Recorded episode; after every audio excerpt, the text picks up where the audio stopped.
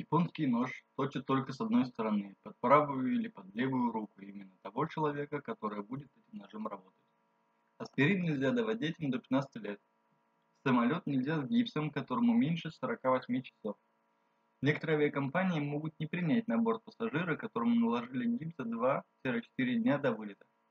Это связано с заботой о своих клиентах в этот промежуток времени перелёт может быть чреват возникновением отеков и нарушением кровообращения